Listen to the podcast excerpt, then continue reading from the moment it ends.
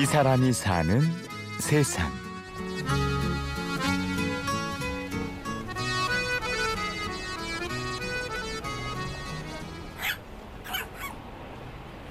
이 소리 들리시나요? 시끌벅적한 조개구이 노점들도 문을 닫고 고요해진 새벽에 딱 한 곳 환하게 불이 켜져 있는 곳이 있습니다. 희미하게 들려오는 소리를 따라 그곳으로 한번 가볼까요? 최장님이요. 선생님들이 너무 치료 잘해 주셔가지고 지금 다 완치가 다 됐어요. 이제 내일 퇴원할 거예요. 7일이요. 네, 그렇게 되나 봐. 하루만 여기서 더 자. 엄마 내일 아침에 올게. 알았지? 예, 들어가세요, 어머니. 늦은 새벽에도 불이 꺼지지 않는 이곳은 인천 소래포구에 위치한 24시간 동물병원. 애틋한 인사가 오가는 장소는 입원실 앞입니다. 각각의 종류만큼이나 다양한 사연을 가진 동물들이 각각의 방을 차지하고 있는데요. 아우, 또 살쪘어. 어, 얘 누군가요? 유순이 인사해. 항상 먹는 건 줄 알아가지고.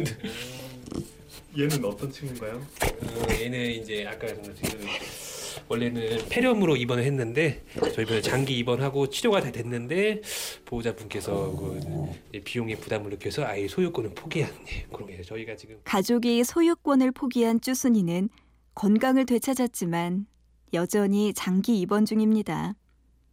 새로운 가족을 찾아주는 일도 이곳에서 하는 중요한 일 중에 하나죠. 지금 거의 한 두 달 가까이 예 치료 입원할 때부터 두 달 가까이 저희 병원에 있어요. 원래는 한 얼굴만 했어요. 지금 엄청 커가지고 지금 귀를 또 찾고 있고 근데 얘가 좀 종이 대형 견종이에요. 근데 지금은 굉장히 이쁘고 근데 나중에 좀 클 거예요. 그래서 좀길 환경도 되시고 이 종이 샤페이라는 종인데 샤페이가 또 병치를 많이 하는 종이어서 그래서 샤페이를 잘 아시는 분을 예, 좀 분양해 드리려고 약간 좀 저희가 오래 기다리고 있어요. 예. 어이구 교수님. 쭈순이가 반갑게 꼬리를 흔들며 맞이하는 이 사람. 이곳에서 후추 아빠로 통하는 수의사 장혜승 씨입니다. 후추는 제 쉬는 날 저희 집에 들어가고 보통은 병원에 있고요. 뭐 후추 보러 오는 분도 많으셔가지고 저 혼자 데려가긴 그렇고요. 또, 또 혼자 살아가지고 예, 집에 놔두고 오기보다는 차라리 병원에서 그냥 나 여러 사람들 보는 게 더 좋을 것 같아요. 초창기에 어렸을 땐 저희 집에 있었거든요. 그때보다 지금 더 성격이 좋아진 것 같아요. 예, 강아지, 고양이 사람들 많이 보면서 얘가 성격이 많이 좋아졌어요. 집에서도 병원에서도 24시간 주인과 함께하는 고양이 후추. 후추는 참 행복할 것 같은데요. 후추 아빠 장혜승 씨의 이야기를 한번 들어볼까요? 제가 어렸을 때 한 초등학교 때부터 기른 찡이라는 강아지가 있었어요. 이한 5, 6년쯤 됐을 때, 5, 6년 길렀을 때 애가 이제 알 수 없는 병에 걸렸더라고요. 근데 그 당시만 해도 뭐 병원을 찾아가도 뭐 지금과 같이 설명을 듣거나 의학적으로 많이 혜택을 받을 수 없는 시기였습니다.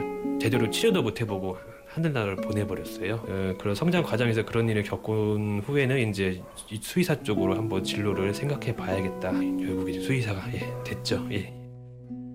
어렸을 때 키운 찡이의 죽음으로 관심을 가지게 된 수의사의 길. 찡이와 후추를 생각하며 늘 최선을 다하지만 이곳엔 막지 못하는 죽음도 있고요. 청이라고 복막염 환자인데 복막염이 아까 말씀드린 치료가 불가능한 병이에요. 원인도 뚜렷하지도 않고 예. 저를 되게 자주 오셨는데 그 진단을 받고서 예, 어머님이 굉장히 많이 힘들어하셨어요. 예, 힘들어하시고 저한테 이것저것 많이 물어보시기도 하고 예, 저도 저희 후추가 비슷한 나이 또래였었어요. 둘이 남일 같지도 않고 했는데 결국에는 이제 한 두 달 전에 하늘나라로 갔거든요. 예.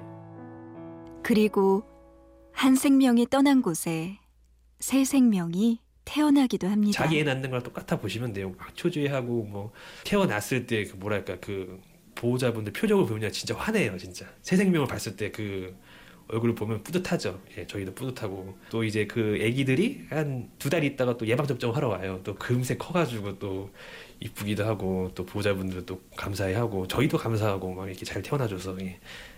예, 그런 경우 참 기뻐요. 하다 보면 이제 슬슬 이제 그런 애들이 좀 쌓여가는 것 같아요. 그래서 이제 병원을 한 10년 뭐 20년 하다 보면 이제 나중에 나도 늙어서까지도 제가 뭐 해줘야죠. 뭐. 가족과 같은 동물의 탄생과 죽음에 함께 웃고 우는 사람들. 예승 씨도 처음엔 이 일이 동물을 치료하는 일로만 생각했죠. 하지만 지금은 사람의 마음을 치료하는 일도 같이 한다고 생각합니다. 동물하고 유대 관계가 굉장히 깊으셔요. 어떻게 보면 서로 서로 동물도 그렇죠. 사람도 동물로부터 어떻게 보면은 의지를 하고 도움을 받기 때문에 이 강아지가 아프면은 사람도 아픈 걸 마찬가지예요. 예, 오신 분 항상 마음이 아프시고 걱정을 많이 해주시면 저희가 이제 안심시켜드리고 이해시켜드리고 어떻게 보면 아까도 말씀드렸지만 다 함께 예, 다 함께 치료에 참여한다고 보시면 될 것 같아요.